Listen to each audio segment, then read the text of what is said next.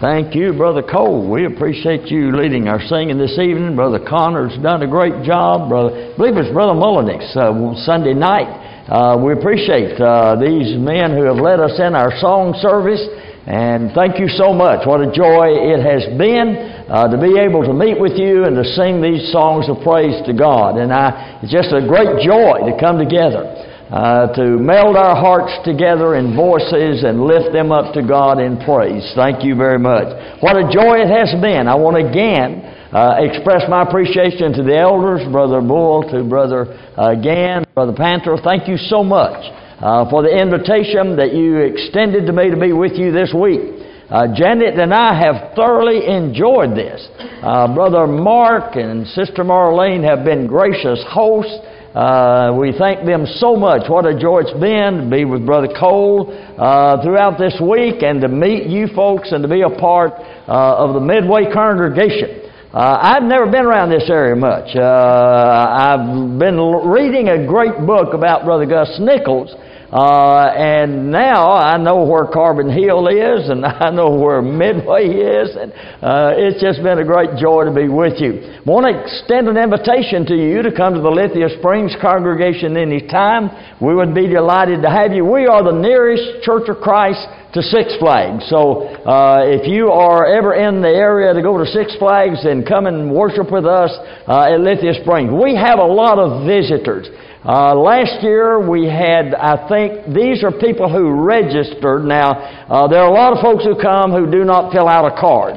But we had 400, I believe it was 439 cards that were filled out uh, in the year of 2018. So we have a lot of visitors. Now, it's kind of interesting because people, uh, you know, they come uh, from places I have preached, held meetings, or, or met them somewhere, maybe at polishing the pulpit.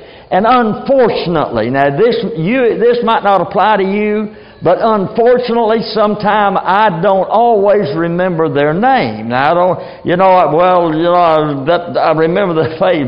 But anyway, I was holding a meeting in Houghton Lake, Michigan, uh, several years ago. Houghton Lake, if, if you look at Michigan, Michigan is like your hand. Uh, this is the lower peninsula, and then you've got Sault Ste. Marie in the upper peninsula. Houghton Lake is kind of right about in the middle. Uh, at that time, we were living down in the Detroit area. So I was in Houghton Lake and uh, holding a meeting, and I was on a Sunday evening. And a lady was there. She came out after the service and shaking hands, and she said, uh, Brother Acuff, do you know who I am? I said, mm, you know, I said, ma'am, I'm sorry, but I, I don't know who you are. I'm, I'm sorry. I said, who are you? She said, If you don't know, I ain't going to tell you. And I still don't know to this day. That's been a long time ago. but it was, I thought about the, I thought about the young man. He, he, he was friends, maybe worked with an older gentleman. And so the older gentleman had invited the younger man to his home for dinner one evening.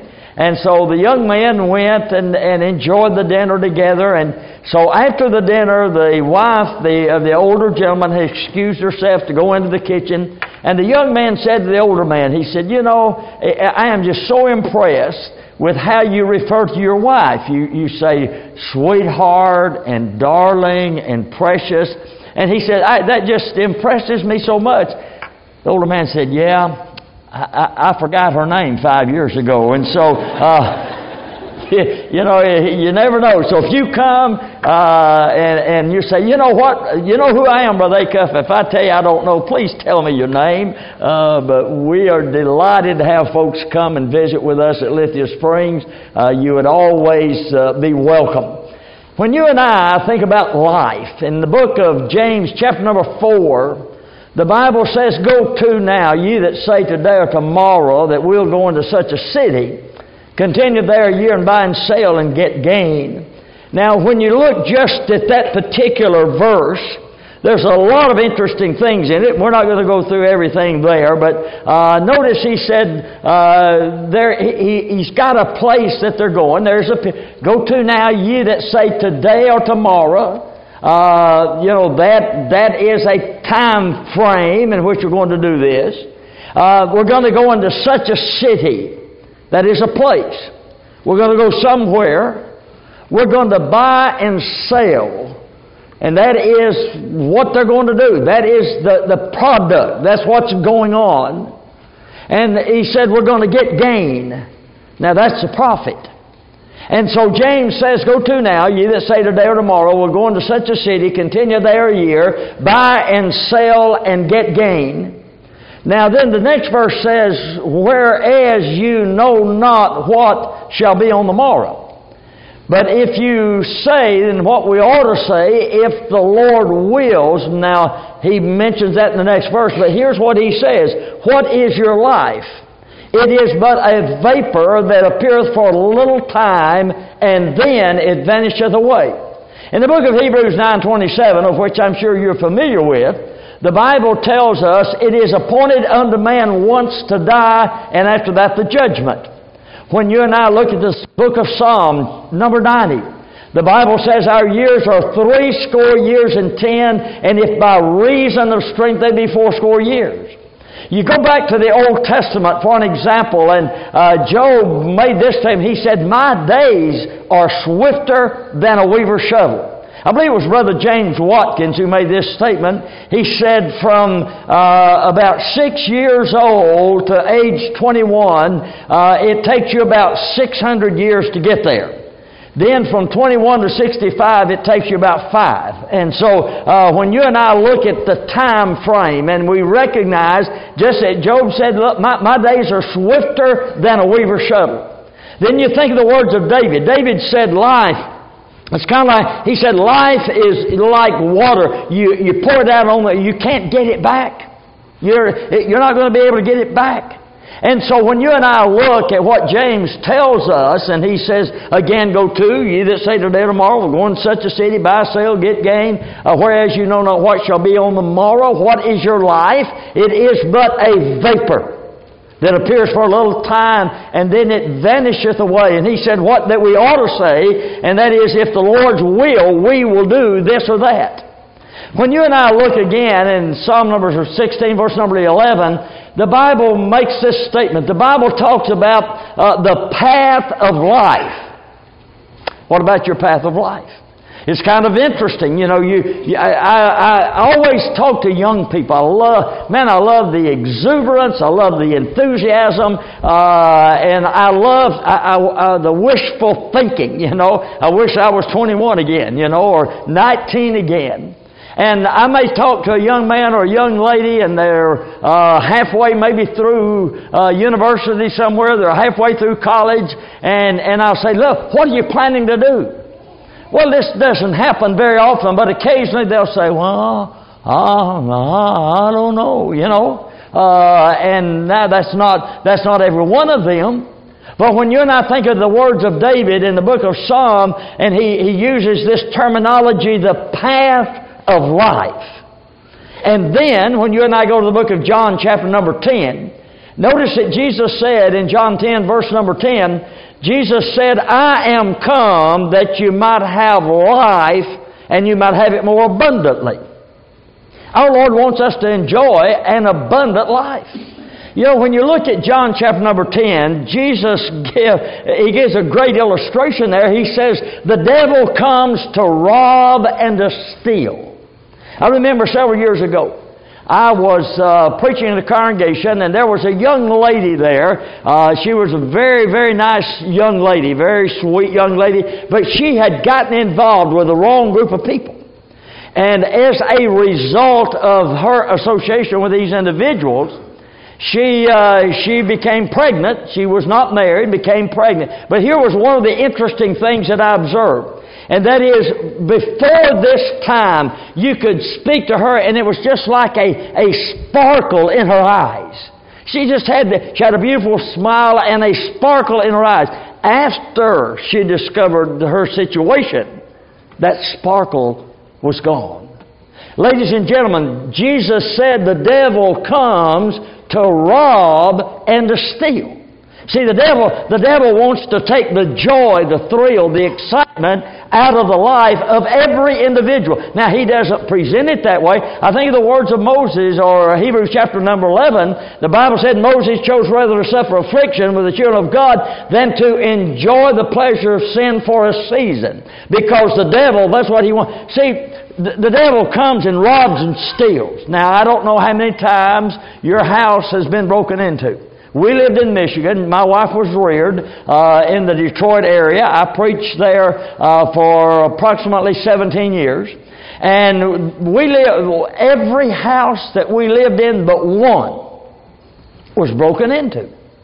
I remember one day I, I, I went home and the, the door had been bashed in and the, the kitchen was uh, full of smoke.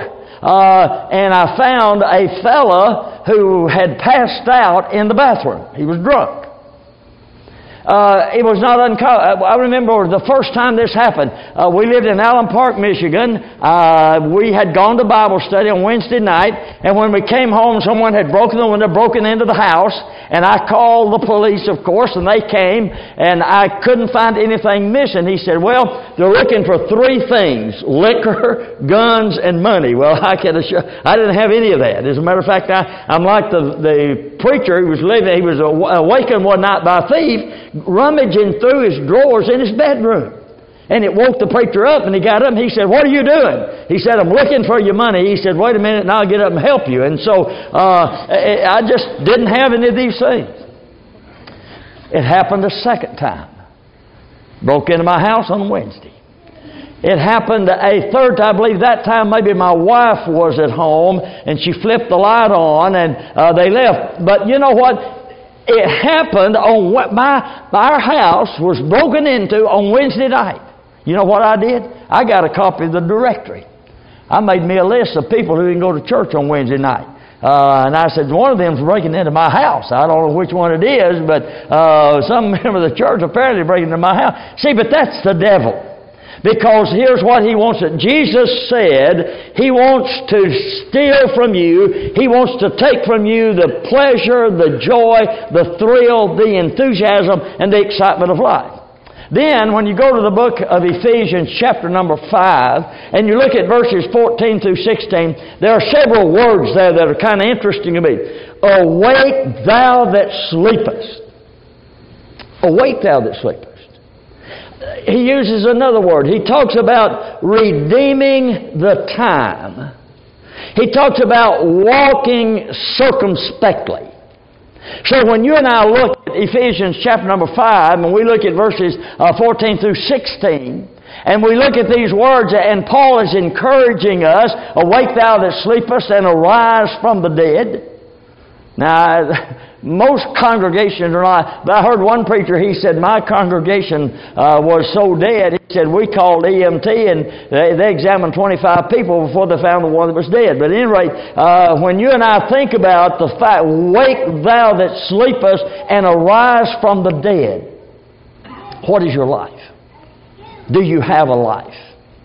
When you and I look at this and I think about life, I want to give you two illustrations out of the Bible. In the book of Revelation, chapter number 21, the Apostle John writes Revelation 21, those first four verses. And John said this John said, I saw a new heaven and a new earth, for the first heaven and the first earth were passed away, and there was no more sea. And I, John, saw the holy city, New Jerusalem, coming down uh, from God out of heaven as a bride adorned for the angels. He said, And I heard a voice out of heaven saying, Behold, the tabernacle of God is with men, that he will be, and I'm paraphrasing this, he will be their God, and they shall be his people. And the Bible says that He will wash away the tears from their eyes. There will be no more pain, neither sorrow nor death. Why? Because the former things are passed away. I want you to think about that verse, that section. Listen to what the Bible. John said, I saw a new heaven and a new earth. The first heaven and the first earth were passed away, and there was no more sea. Ladies and gentlemen, you and I live in a great, beautiful world today. The Bible says the heavens declare the glory of God, and the firmament showeth his handiwork. I do not know where you have traveled. But it, it does, I mean, it really doesn't matter. There are so many beautiful places that you and I can enjoy. Uh, maybe you have been to Gulf Shores and you have enjoyed the ocean uh, and you've been in that area and, and what a beautiful area that is. Maybe you have seen the Atlantic Ocean.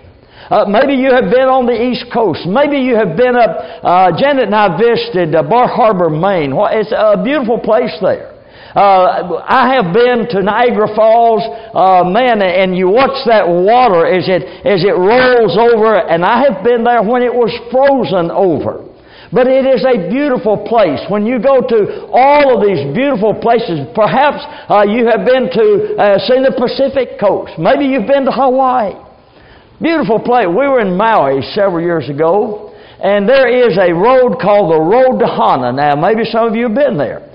The, the road to Hana is about 45 miles. Hana is about 45 miles uh, from Maui. Uh, and so when you leave Maui, you're going to Hana, about 45 miles. Now, uh, how long does it normally take you to drive 45 miles? Well, somebody said maybe an hour, hour and a half. Took us six hours to go from Maui to the park, uh, the state or park, uh, national park in Hana. Why was that? The beauty of that area, the, the waterfalls. And, it was just seemed like every we would stop all along the way uh, to see the waterfalls. You know, when you and I look at this great nation where we live and we look at the beauty that God has given us to enjoy, let me tell you something. There is no more beautiful place, in my opinion. You can disagree, but you're wrong. There's no more beautiful place in the world to me than, than Gatlinburg, Tennessee, and the Great Smoky Mountains. Listen to what the Bible says. John said, I saw a new heaven and a new earth. For the first heaven and the first earth were passed away. This is kind of interesting to me. We lived again in the Detroit area, and the church, one of the our priest was called the East End Church of Christ. The front of the building was actually in Grosse Pointe, Michigan. Now that's that's where all of your uh, dignitaries live. I mean, you know, eh, that's where uh, the the Fords, everybody lived in Grosse Pointe. That was the place to live. And I would go down Lakeshore Drive. We lived in St. Clair Shores, and I would go down Lakeshore Drive to the church building. The back of the building was in Detroit, the front of it was in Grosse Pointe. But it was kind of interesting to me when I would go to the church building, I would drive down Lakeshore Drive, and I would pass Henry Ford II's house every day. Every time I, or every time I would go to the church building, I go down Lakeshore Drive, I would pass Edsel Ford's estate. I'd go by this estate, and that's where Edsel Ford uh, lived when he was uh, living. Uh, I would go by, and here was Henry Ford II and his estate. One day, after we had moved from there, went by there, and the Edsel or the uh, Henry Ford estate was gone. I thought, well, you know what they did? They tore it down to build apartments. Now, I, I, think, why in the name of common sense? I mean, here was a, and I know that the fixtures inside that house were gold because uh, one of our elders in the congregation where I preached had worked in that house, and he said, Larry, you, you won't believe what is there. Listen to what the Bible says.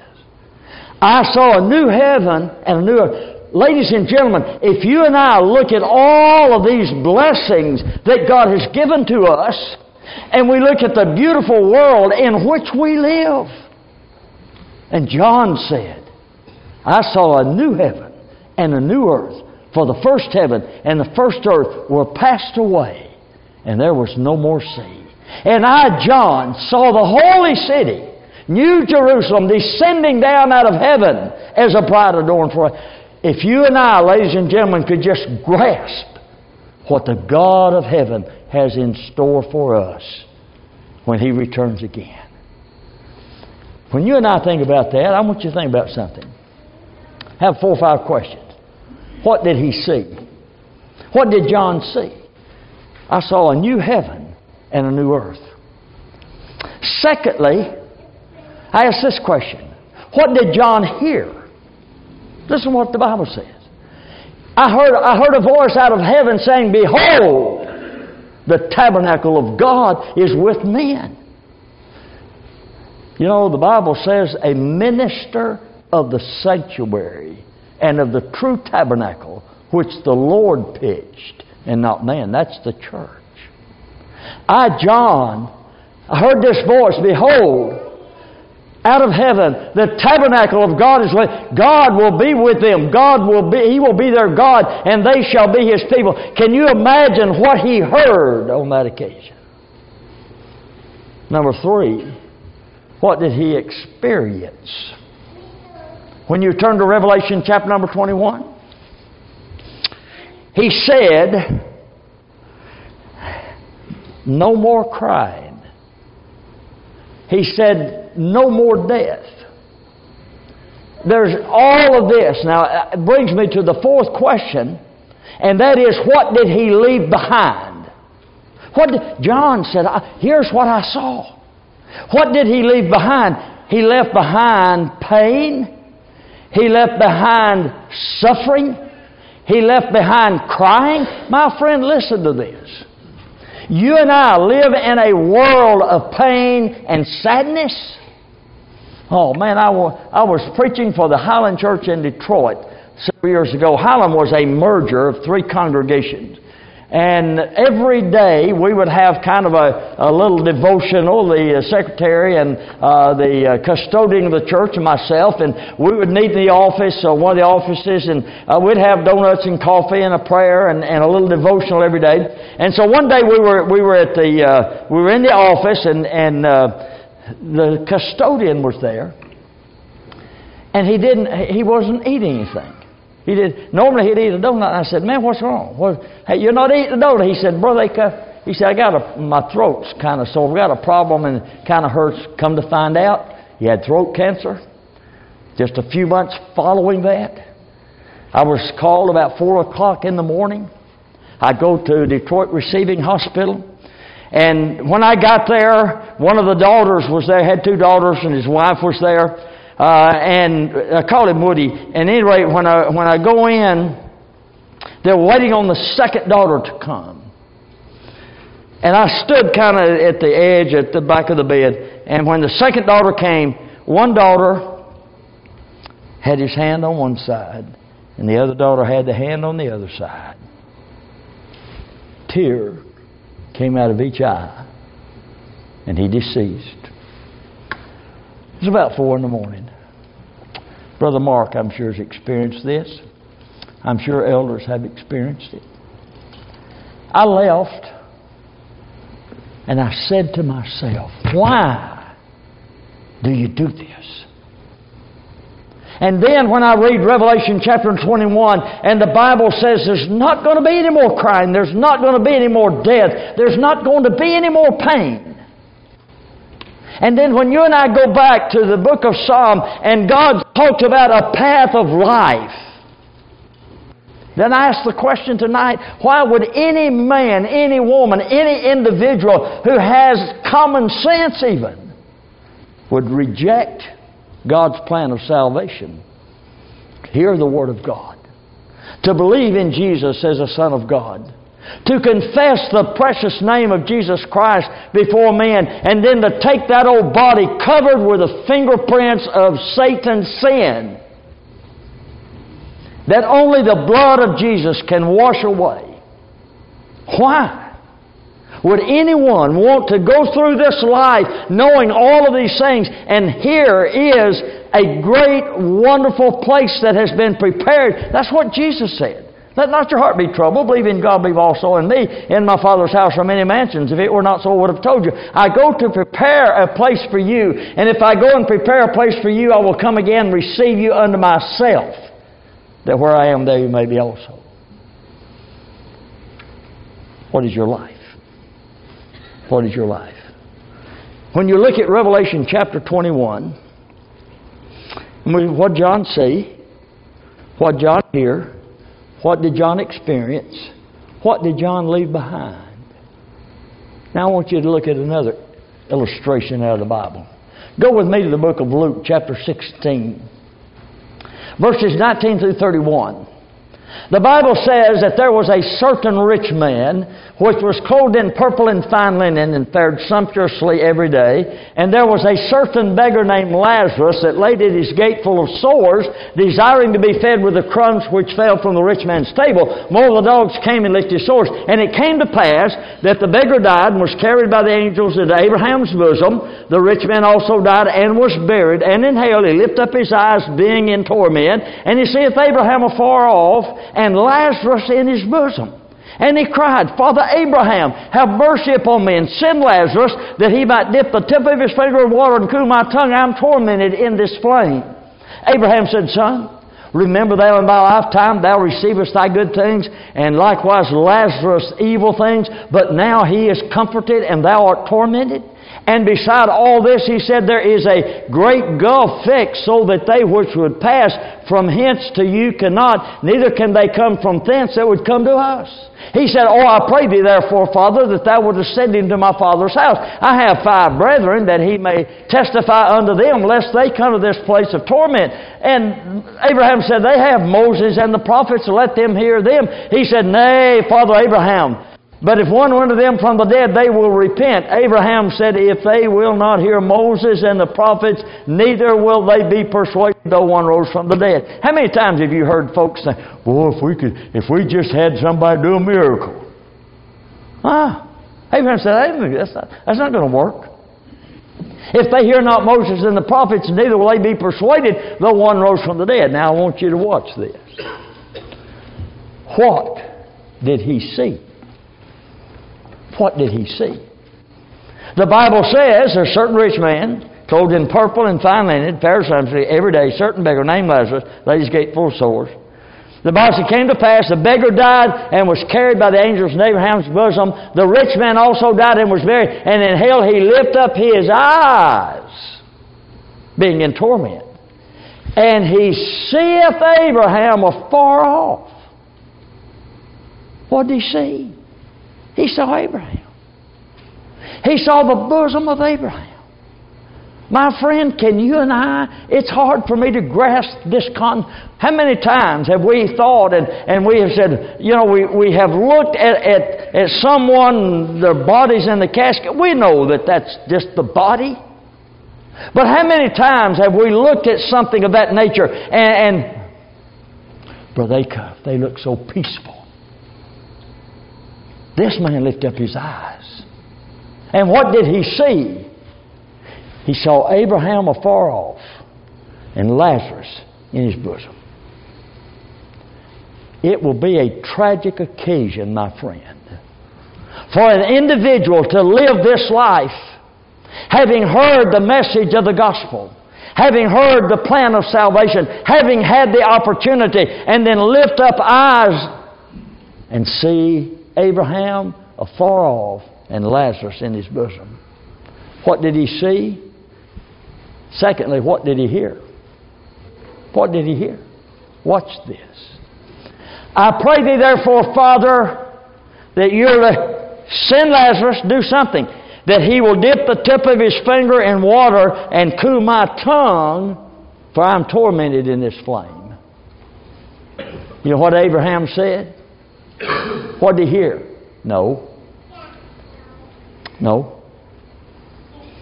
Well, uh, send him to my father's house. No. No. Well, I've got five brethren there. Let him go te- testify. No. All he heard was no. Did you know tonight God will welcome you into His kingdom. His blood will wash away your sin. What not only did he see, what did he hear, but what did he experience? He experienced a place of torment. Not only did he experience, well, what did he leave behind? Man, he left all he left all of the, the beauty and all. He was clothed in purple and fine. He fared sumptuously. He left it all behind. Tonight, I'm sure you're not going to make that decision to leave. You, you'll make the right decision.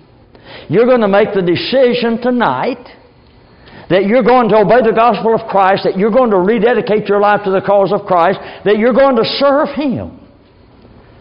My friend, get a life. The joy of serving God and doing His will, how precious that is. I want you to imagine something. I want you to imagine that this coming Saturday night at 12:01 a.m. You happen to be sitting up and say, I'm going to look at my checking account, my bank account, and you go to your bank account, and guess what you find in your bank account? You look at that and you say, That can't be right. I have $168,000 in my account. Man, how, how'd that get there? I've got $168,000.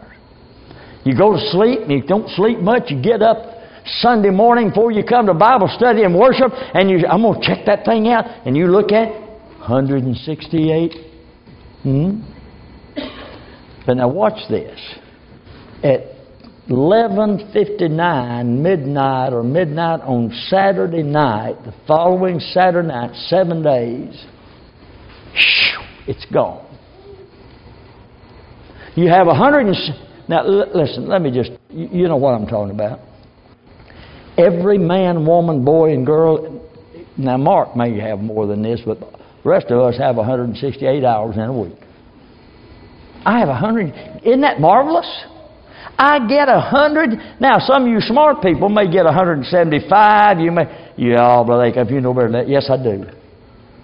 Every one of us in this assembly tonight Every one of us, we have the same number of hours. Now, I want you to weigh these two illustrations out of the Bible Revelation 21 and Luke chapter number 16.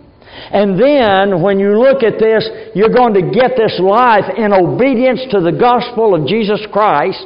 Then, once you do that, what are you going to do with it? What are you going to do with that life? I was the first work I ever did. I began uh, started in January of 1962. The first Sunday in January 1962, Woodland Heights Church in Chattanooga, Tennessee.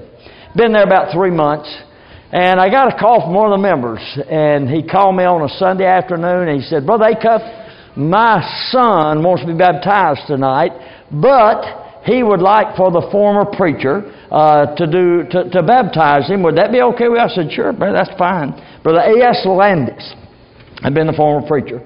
So they got in touch with Brother Landis. He came that night to our assembly, and this young man uh, responded to the invitation. We went to the baptistry. Brother Landis baptized this young man. I, I was, I was kind of on the second step. The dad was right at the top of the step. And when his son came up out of the water, I will never forget this. He, he kind of he said, "Well, boy, we got that taken care of." Now, they weren't very faithful. I doubt they'd ever been there on a Sunday night. But he wanted to be baptized that night, and they were there. They didn't come to Bible study on Wednesday night. They didn't come to Bible study on Sunday morning. You see, they had this concept or this idea. Well, uh, uh, your brother Acuff, I'll, I'll be there on Sunday morning. I want to encourage and challenge us, ladies and gentlemen, having obeyed the gospel of the Lord Jesus Christ. And if you have not done that, I'm sure that you will do it this evening. If you need to rededicate your life, you'll do it this evening, no doubt. And then you're going to, you're going to take that life and get a life. Now, I want to, I want to give you four ways that will help you. Here they are. Number one, and I apologize. I, I, am going to change that uh, font on. That don't look. Uh, let me tell you what you need to do. You need to know where you are going. Now, Proverbs 29:18. Remember what the Bible says? The Bible says, "Where there is no vision, the people perish." Now, I've got up there. You can see that I made an elf. Now, let me tell you about that. There's a fellow by the name of Monty Roberts. Monty Roberts, uh, as a matter of fact, he, he, he says he can listen uh, to horses. But I want, I want you to go back uh, when he was in high school. When Monty Roberts was in high school, the teacher said, I want you to write a paper that will what you're going to do in life, how your, what you plan to accomplish. I want you to write a paper about this. Monty Roberts wrote his paper, and he turned it in. And when the paper, a few days later, after the teacher had graded the paper, and, the, and he got his paper back, on the top of that paper was a great big red elf. And Monty Roberts went to the uh, teacher and he said, Why did I get an F?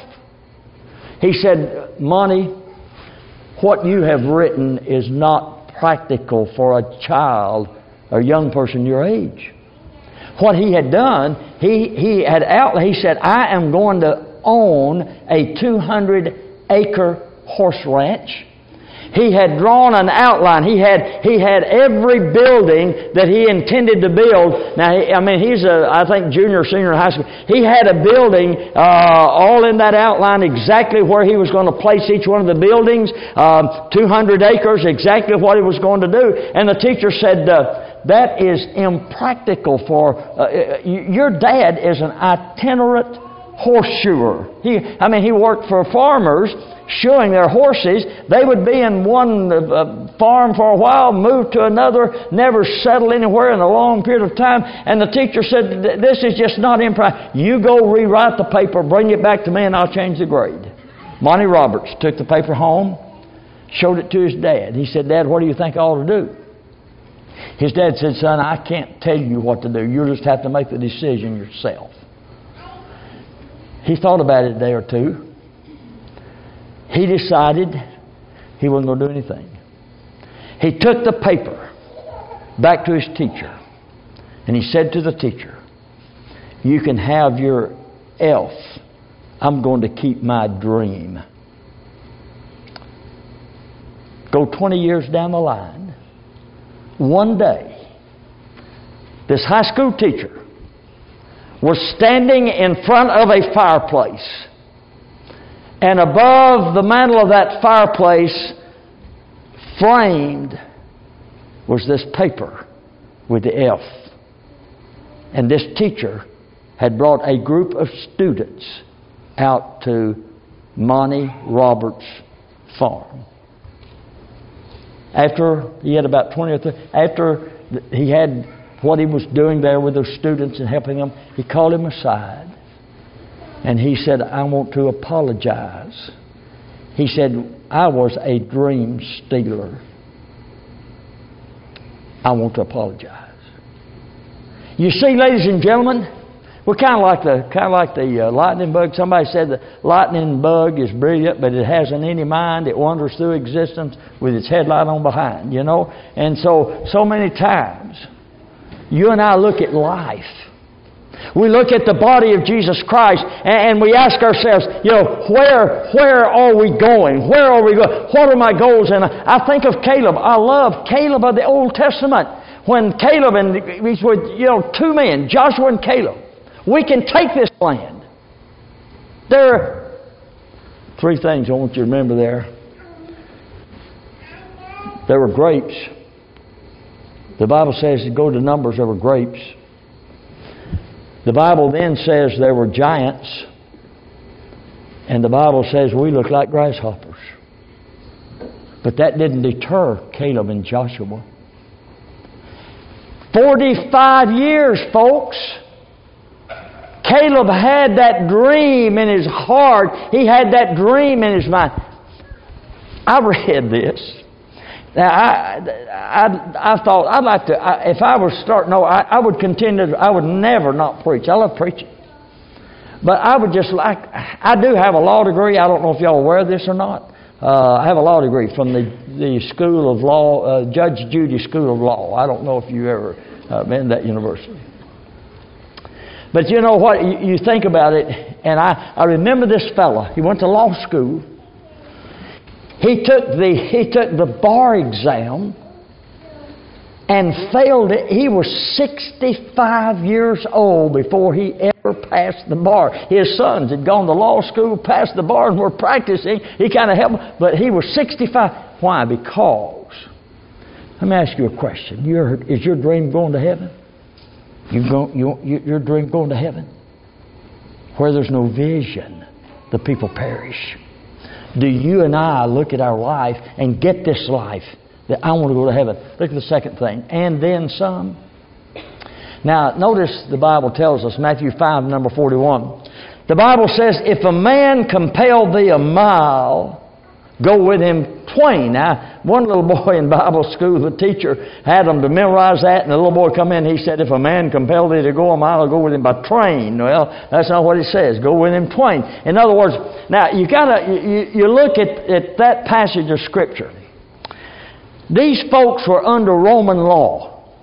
Okay, here's what Roman law said. If a Roman soldier comes by and he wants you to carry his pack, then you are required to carry that one mile. As a matter of fact, you think mile markers are new to us? They had mile markers.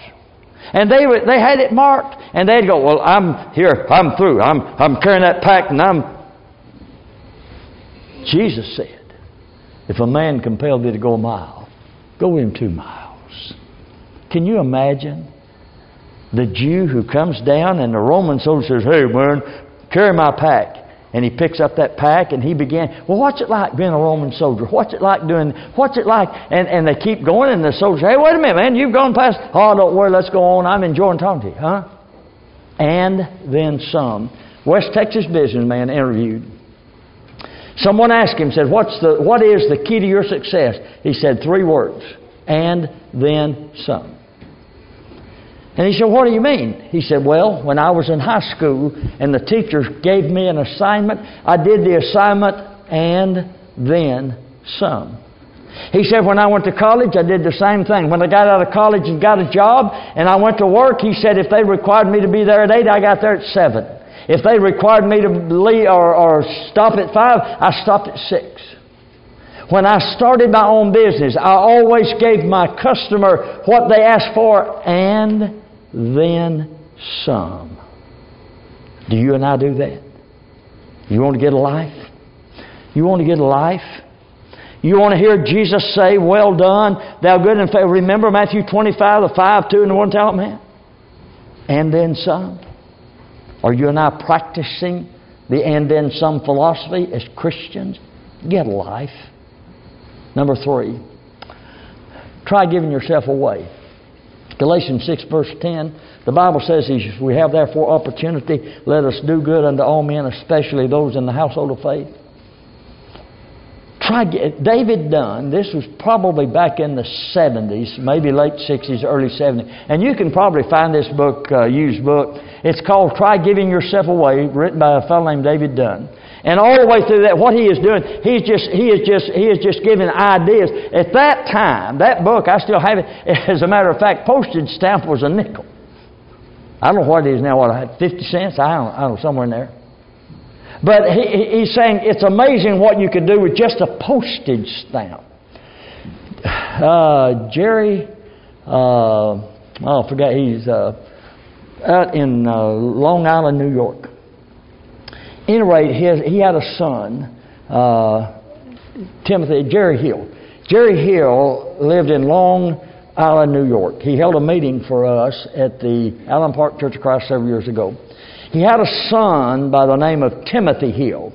Timothy Hill one day was riding his bicycle going to school, come down a hill, and wham, a car hit him and it killed him.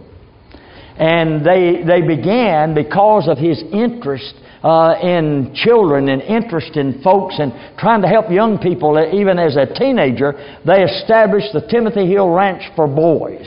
Uh, and his mother, I think it was the next year, wrote a an excellent book called Graduation to Glory uh, about Timothy Hill and what took place. But Jerry held a meeting for us at Allen Park, Michigan. And a couple of weeks after the meeting, he called me one day and he said, uh, he said, Larry, who is Clara Hall? And I said, uh, Jerry, do you remember at every service in the, there down the aisle, in the, there was a lady in a wheelchair? He said, Yeah, yeah. And I said, Well, that's Clara Hall. I said, she, I baptized her in the bathtub. It was in February, ice, snow on the ground. We couldn't get the church building, but I was able to get to her house, and folks took me over there, and we studied the Bible, baptized her in the bathtub. She was a faithful Christian, but she was challenged. She couldn't teach a class. She couldn't walk. Uh, she could only attend services if someone went and, and got her. And I said, Why do you? He said, Well, I got a card from her today and a check. And what he had done, he had told us during the week in that meeting that he had taken a group of boys into New York City to go to a Yankees game. They had gone into a restaurant, kind of like a, a Krystal, gone into eat. When they came out, they were mugged. Someone stole all their money and all their tickets. Clara Hall sent him a check and said, Take all your boys to a Yankees game. Now, you might not do that. But let me tell you what Clara Hall did. There was not any member of the body of Jesus Christ who had not been touched by just a card that she had sent. You see, ladies and gentlemen, when you and I give ourselves away, when you and I practice, as you would that men should do unto you, do you even so unto them, for this is the law and the prophets. That if I, if I want to get, a, listen, ladies and gentlemen, these four things I'm suggesting to you, you know, some folks get up in the morning and say, oh, good Lord, it's morning. Or do we get up and say, Good Lord, good morning, Lord? Is the day exciting? Is it thrilling? Is it a day in which I, I want to find a way that I can encourage, I can help, I can influence someone else?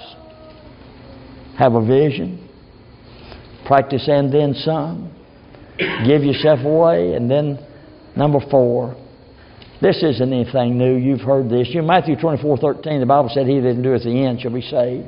But you've heard this, Winston Churchill's statement. I'm sure Brother Mark and others have used it here.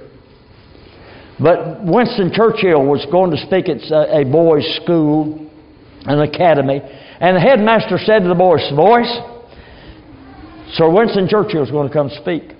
When he does, you, you want to take notes, take your pad, your pen, you, you're going to want to take notes. As the illustration goes, Winston Churchill was there that day. He got up before this group of boys.